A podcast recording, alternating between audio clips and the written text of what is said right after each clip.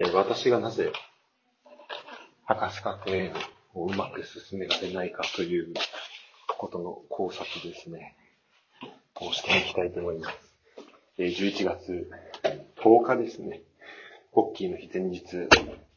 えー午前11時15分となっております。えーちょっとね、今日は久々に外での用事があるんで、ここ数日はね、もうずっと、なんだろう、部屋に引きこもりっぱなしで、えーずっと研究をしていたんですけど、もう本当に、一回スーパー行ったぐらいかな、今週。もうそれ以外ずっと、あの、家いました。で、朝から晩までずっと作業していて、ちょっとあんまこれをね、続けるの良くないんですけど、そういう一週間だったということです。でですね、えーただ今日は久々に、あの、お誘いがありまして、えーなんかボンで行われる、ドイツ人の研究者の、えー集まりみたいなのがある、あ、ドイツで研究してる人の集まりがあるということで、えー準備をしています。もう出ようかなと思ったんですけど、なんかさっき、ちょっと久々なんでやっぱ、ちゃんとこう身だしなみを整えていこうというところで、今髭を剃りながら、これを書いて、あ、これを喋ってるんですけど、えー、まあ本題ですね。あの、研究が、博士課程がなんで進まないのかっていう、えー、ところですね。では僕は、今年で、博士課程3年目になるんですけど、まあ、3年目には見つか、見つかわないほど、えー、まあ、もしくは、まあ、人、これをね、人に育てると、まあ、博士課程、特に海外の博士課程は、まあ、そんな、あの、ストレートで行くのは難しいよっていうね、あの、舐めんなよって言われるんですけど、まあ、えそうですね、あの、まあ遅れてし、あなんだろうな。まあ、現状として今フルペーパーの1本目は書いているだから、で、公に出したものも、まあそれぐらい、あの、それぐらいじゃないや。えっとショートペーパー1本で、フルは出していないっていうところで、えーただね、この手元には結構、あの、手元の分析とか結構、面白い結果出てるのかなと思うんですよ。で、ただ、じゃそれをどうやって論文に落とし込んでいくのか。最終的にその論文、博士課程論文書いて、あの、それが、まあ、こう、受理される。ああ、これいいねって、あの、アクセプトされるっていうのが、一個でかなり大きいステップになるんで、そういう意味だと、あの、まあ、論文をね、書けることが大事だと。で論文を書くためには、その手元の材料が、まあ、いろいろあるわけですよ。えっ、と、ある人は、まあ、データ。ある人はそのデータを、まあ、基本的にはデータと、あとそのデータをどうやって、まあ、処理したいか、処理するか。そしてその処理した結果の、まあ、分析結果。みたいなところなんですけど。で基本的に、まあこれ僕の進め方にもなるんですけど、えーと僕の場合は、まあ今持ってるデータはある程度ありますってなった時に、じゃあそ、結構その、まあ、何が、その分野で何ができてないのってところから、えっ、と、見ていって、じゃその、今まで、えー、まあ過去の研究者がやってないことを研究して、それを分析、その手法を開発することで、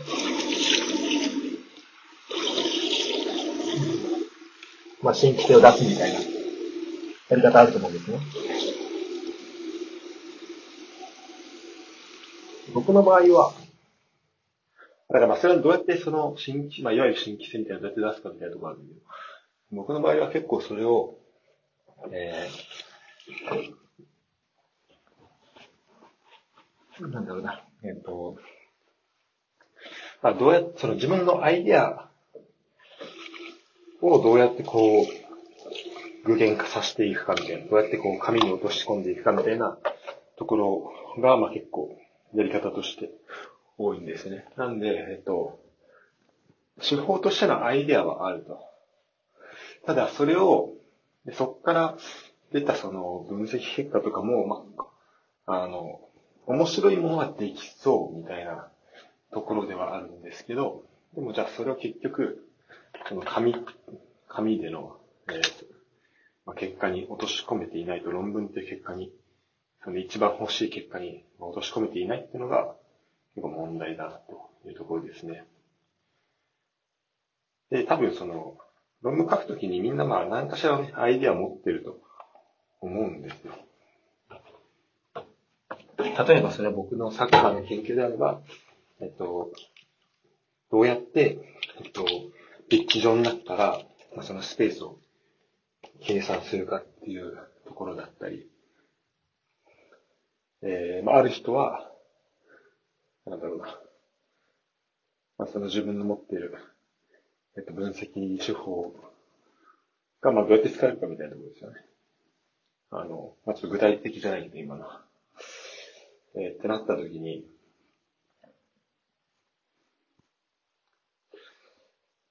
今、あの、紙セットしてるんで、えー、雑音がすごい入ってるかもしれないですけど、なった時に、えー、はい。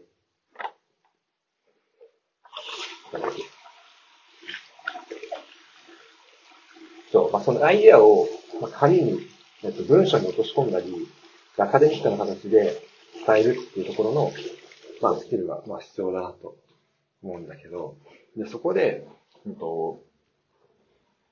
そうなると、まあ、基本的には、えっと、まあ、で、そこで最終的に新規性出して、だからこの、えっと、研究だと、まあ、こういう、今までの研究ではカバーされてなかったこういうことができますとか、まあ、そういうことを、えー、言う必要があるわけですね。でそのためには、えっと、先行研究っていうのが必要です。つまり、過去の人は、こういうことをやってて、で、そうなるとここがや、できてないから、えー、このギャップを埋めるための研究が、えー、僕やってることです、みたいな。まあ、まあ、当たり前だよね。過去のことを、過去に何やってるかが、えー、わからなければ、その分野で、えー、足りないところっていうのはわからないから。そのまあ、下調べみたいな段階も必要なんだけど、えー、そうするとですね、えー、そしてですね、あの、まあ、その先行研究で、そこできてないことをところを見つけて、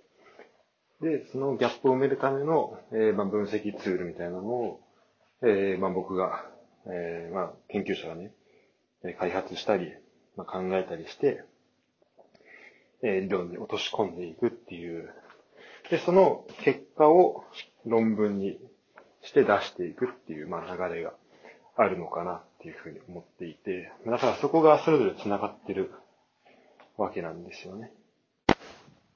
はい。で、そういう流れがあったときに、はい、ま、外出ましたね。えー、海底ですね。そういう、えー、まあ、先行研究して、今までやってないところを見つけて、研究されてないところを見つけて、でそれを、え実際にそこに取り組んで、その結果を論文に書いていくっていう流れがあったときに、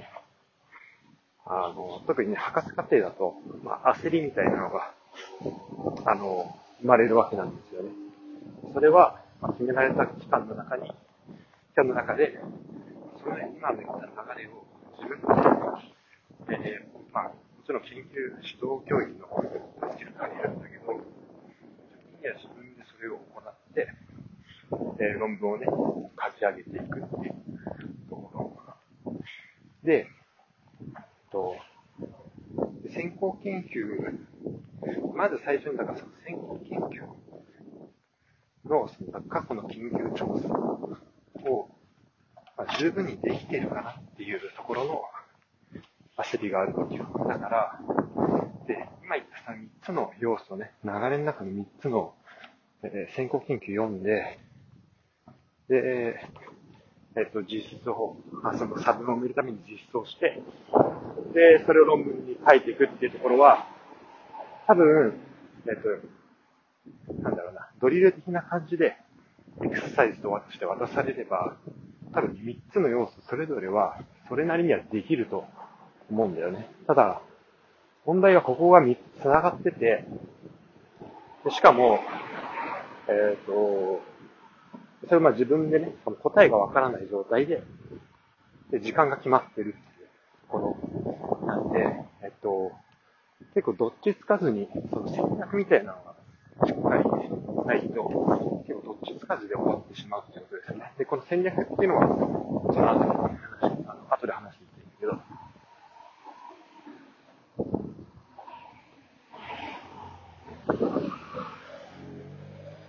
先行研究、まず、えっ、ー、と、読みます。で、これも、膨大にあるので、えー、まあ、これをね、ちゃんと読んで、でその読んだものを、えー、読んだものが、自分のその研究していテーマに合ってるかどうかっていうのも考えなきゃいけないし、でもその研究していテーマにあその今読んでる論文が合ってるかどうかっていうのは結構読んでいかないと、なんかわかんない部分みたいなのが結構自分の中ではあって、うんと、特にその最初の、えっと、分、その研究分野の、まあ、外観がつかめてないうちとかは、そういう部分があるので、まあ、まず読まなきゃいけない。で、読んでいくうちに、あで、まあ、独立した部分で言うと、えっと、それと、あと、まあ、自分の持ってるデータセット、例えばサッカーのトラッキングデータをデータとして持ってます。で、こんなことしたら面白いんじゃないかみたいなのを、えっ、ー、と、研究で、まあ、実装します、みたいな。例えば、俺が、俺の修士の論文だったら、えっ、ー、と、トラッキングデータ使って、スペースの計算をしますっていうのは、えっ、ー、と、先行研究は、そんなしっかりしてなくても、まあ、こちらだから全体像がなんかってるかもしれない、当時だとね、えっ、ー、と、まあ、結構ある程度自分の中では、あこの、これは、この内容としては面白いなっていうふうに自分では思える、まあ、ところだったんじゃない。だから、それがまず一個としてあります。で、最後、この書くっていうところは、まあ、単純にも、まあ、ライティングのスキルがまあまた別で必要ですっていう感じなんだけど、えっと、先行研究をまあ、えー、読んで、どんどん読んでいくと、じゃあ、えっと、スペース1個にしてもね、例えば収支レベルであれば、まあ、今みたいな結構、それぞれが独立して、シャツしたノリでもいい。まあ、あの、まあ僕は、まあ、こう、こうか不幸か、それで生きてしまったんだけど、えー、ぱりちゃんとした研究をしようとなると、そこの今言った3つがちゃんと繋がってなきゃいけなくて、ちゃんとその先行研究を読めているのか。で、ただ、じゃあどこからがちゃんとした成功研究の読みになるのか。っていうので、深く行けば深く、どんどん深くまで入っていけちゃうし、あの、そうなると、ま、どんどんね、時間限られてるんで、えっ、ー、と、実装できなくなると。で、実装の方もどんどんどんどん進めたいけど、で、でこのアイデアをこの実装に落とし込んでいくっていうのも、こだわろうとなればどんどんこだわれるし、あのもうどこまでもいけちゃうわけ。ただ、そこをじゃあ、と先行研究との関連で、ここの先行研究と、先行研究では、えっと、今、えっと、目的と、えっと、やりたいことと現状の間のギャップがあるから、そこを埋めるための実装をしますとか、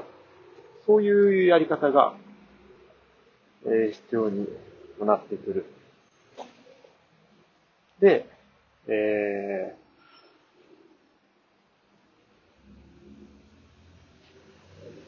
で先行研究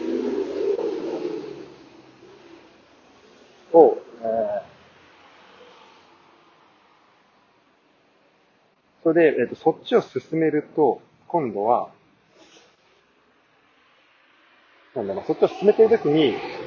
らその自分の中にある焦りっていうのは、えっ、と、まあ、これって本当に他の論文でやられてないかなとか、あと、近いことってなんだろうなみたいなのが、まあ気になってしまうっていうところだよね。で、で、しかも、このね、論文の書くのが、最初に決めた、これを書きたいっていう内容があって、で、一番最初に、えー、と全部プランニングして、それ通りに研究が、あの、分析も進んで、執筆も進めばいいけど、大体そうはならなくて、え、そこから、まあ、小さい変更が必要になってくるんだよね。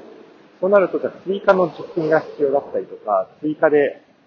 えー、まあ、あの、先行研究、なんか読まなきゃいけなかったみたいなところで、えっと、例えば、一個新しい分析を加えなきゃいけないと。そのための手法で新しい分析手法を付け加えます。この A っていう手法を付け加えたときに、で今までの論文には、その A っていう手法は使われてなかったから、えっ、ー、と、じゃその手法がなんで、えっ、ー、と、ここで必要なのかとか、なんで大事なのかみたいなことが、先行研究にも、まあ、その論文のどこにも書かれてなかったわけ。で、そう、で、えっと、やってることとしては、えっと、分析処方1個 A っていうのを付け加えただけなんだけど、その先行研究で、えっと、まあ、こういうこと、A っていうのはこういうところで、まあ、有用ですっていうのを、えー、書かなきゃいけなかったり、で、もちろん、あの、そこまでね、調べなきゃいけなかったりするし、もち、そうなるともちろん、最後その論文を書くって時に、まあ、今言ったこの、先行研究と、まあ、実際の分析と、まあ、ライティングは繋がっているから、じゃそのライティングでも書かなきゃいけないっていうところになるんで、えっ、ー、と、なんかそこのこう、バランスをどうやって取るかみたいなところに結構、ところで結構、まあ苦労していたんだな、いているのかなというふうに、えー、思います。で、えっ、ー、と、戦略っていうのは何かっていうと、えっ、ー、と、まあ、自分がね、その、論文書いてて、まあ、分析とか執筆、分析する内容はもういくらでも増えちゃうと。いくらでも、そのアイディアっていうのは、まあ、ある程度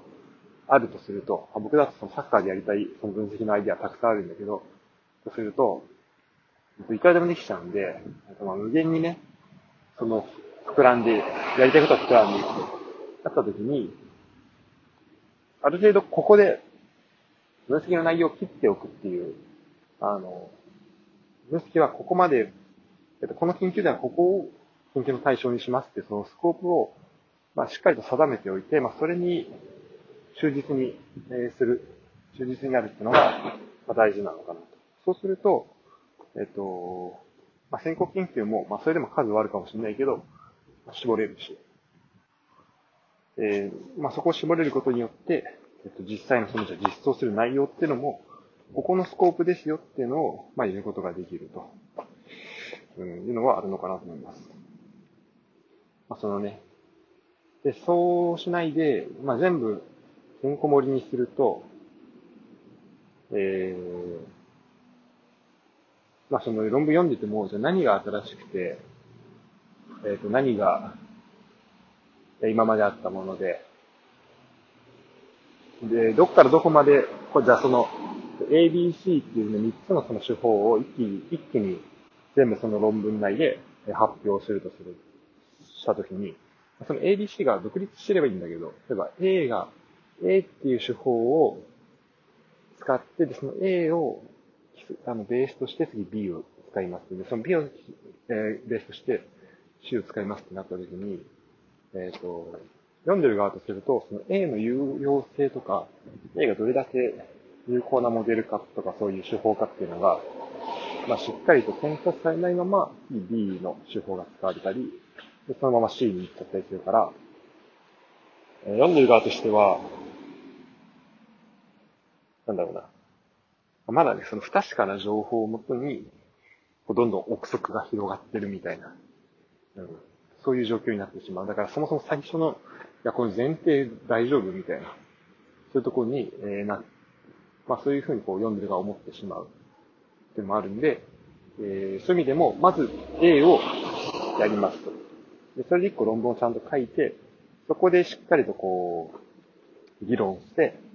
えー、まあ、レビューもしてもらって、検証っていうのを済ませた後に、じゃこの前、えー、発表して、しっかりとこう、アクセプトされた A っていう、えー、手法を使って次 B をやりますとか。で、その B を使って次、えー、C をやりますっていうふうに、まあ、しっかりそこを分けた方がいいんだろうなっていうところですね。うん。っていうのは、まあ、頭では分かってるんだけど、し、まあ、これ実際にね、あの、今言ったのが、あの、どれぐらい正しいかっていうことも、自分の中でよく分かってないんで、まあ、そういう部分も含めて、えー、教えて、これ聞いてる人でね、ちょっとアイディアがあれば、聞きたいなというところなんですけど、あの、そうですね。ただこう実践に落としてみると、やっぱさっき言ったみたいな焦りがあるから、なかなか難しいっていうところですね。ということで、バスが来たので、えー、ここまでにしたいと思います。